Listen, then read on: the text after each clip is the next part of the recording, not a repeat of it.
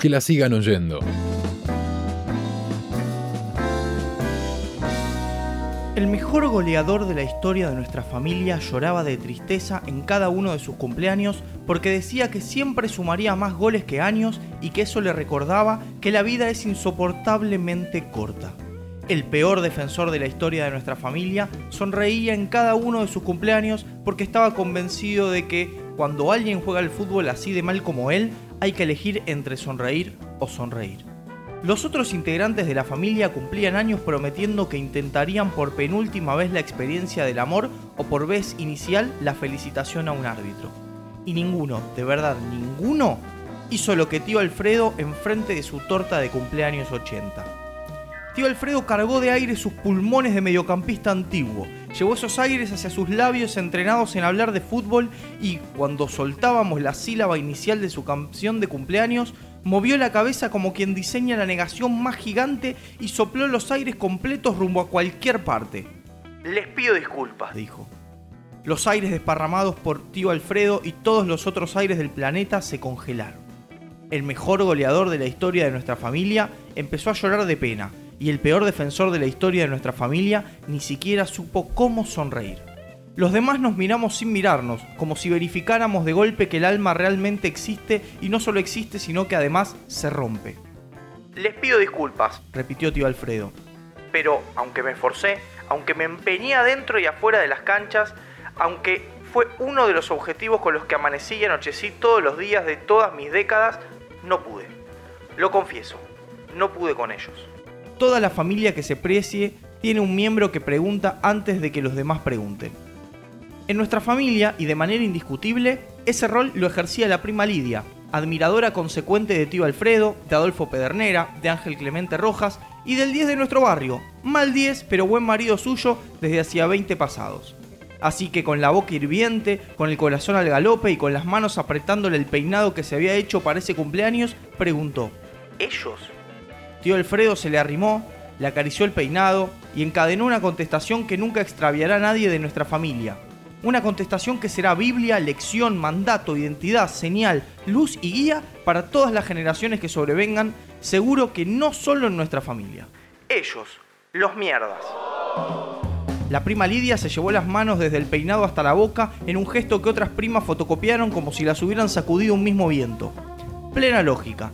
Tío Alfredo había esparcido muchas y muy bonitas palabras en cada una de las reuniones de nuestra familia, inclusive el domingo en el que despedimos al bisabuelo o el sábado en el que nos fuimos al descenso.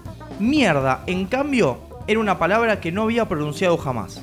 ¿Los mierdas? interrogó la prima Lidia una milésima antes de que nietos, hijas, hermanos, cuñados, más primos y otras hierbas del árbol genealógico estuviéramos por interrogar eso mismo. Tío Alfredo lo confirmó con la torta de cumpleaños inmaculada y muda a su lado los mierdas.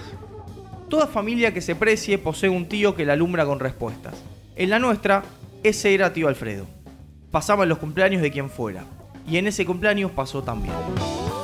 Lo primero que hay que saber sobre los mierdas, se lanzó tío Alfredo, es que no asumen en público ser los mierdas.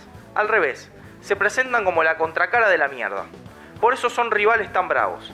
Debe haber individuos así en muchos rubros, pero lo que yo conozco, lo que yo amo es el fútbol. Y en el fútbol esta gente daña en serio. Porque entre otros asuntos, los mierdas son los mierdas porque hacen daño.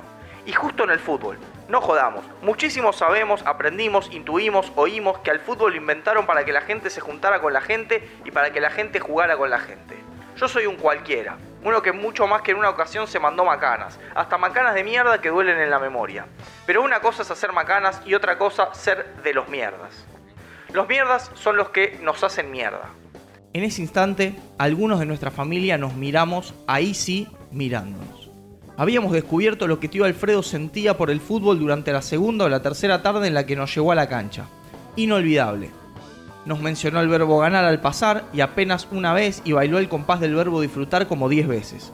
Aquella tarde nos avisó que la tristeza por un partido es un modo de ser libres, pero que volver furia a la tristeza es como agarrar una avenida que conduce a vivir en prisión y nos alertó sobre uno, dos o cuatro sujetos con poder, con micrófono o con las dos cosas que creían que lo sagrado eran sus intereses y no la pelota.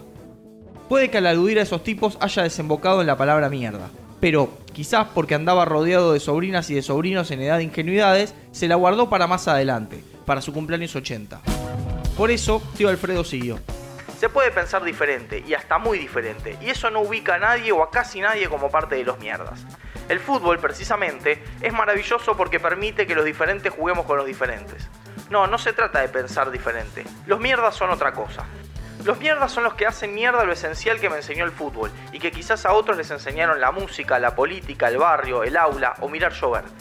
A mí el fútbol me enseñó que los mierdas son los que ostentan privilegios y los llaman derechos los que le lamen el culo a los poderosos, los que elogian al sol solo si el sol les apunta a ellos, los que valoran a las personas no por lo que son, sino por el lugar que ocupan, los que mandan en cara a los compañeros, los que hacen trampa cuando patean o cuando conversan, los que se desinteresan del mundo y se sobreinteresan por su lugar en el mundo.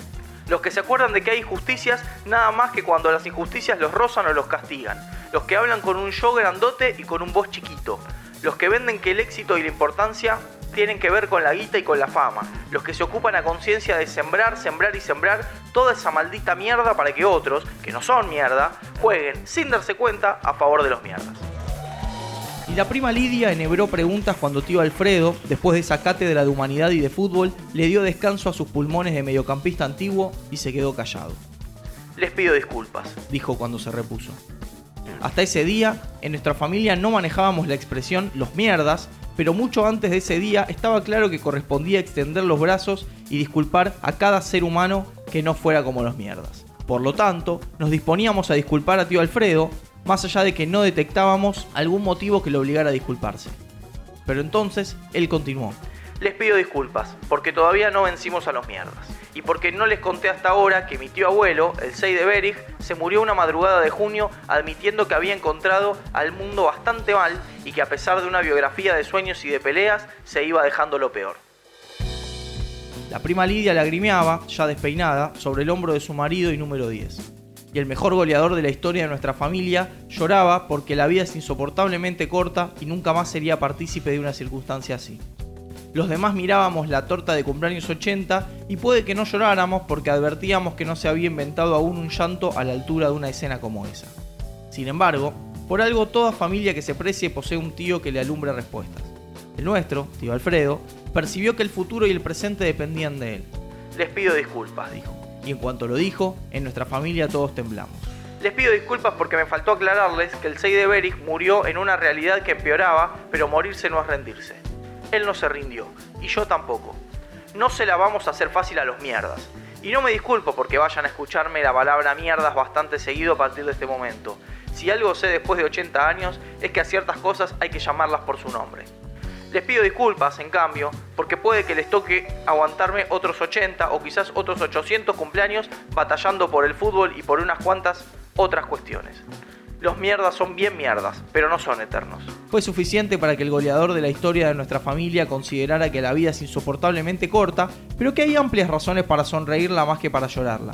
Y amagó un gesto casi feliz pegado al peor defensor de la historia de nuestra familia, que, con la renovada ilusión de mejorar en algún porvenir, por supuesto sonreía. ¿La torta? preguntó la prima Lidia, irrenunciable en su papel de costumbre y con su peinado más o menos recompuesto. Tío Alfredo sopló sobre las 80 velitas encendidas con los aires enteros de sus pulmones de mediocampista antiguo y de hombre entrañable. Y enseguida comimos la torta. Igual que luchar contra los mierdas, tenía sabor a justicia. Que la sigan oyendo. Que la sigan oyendo.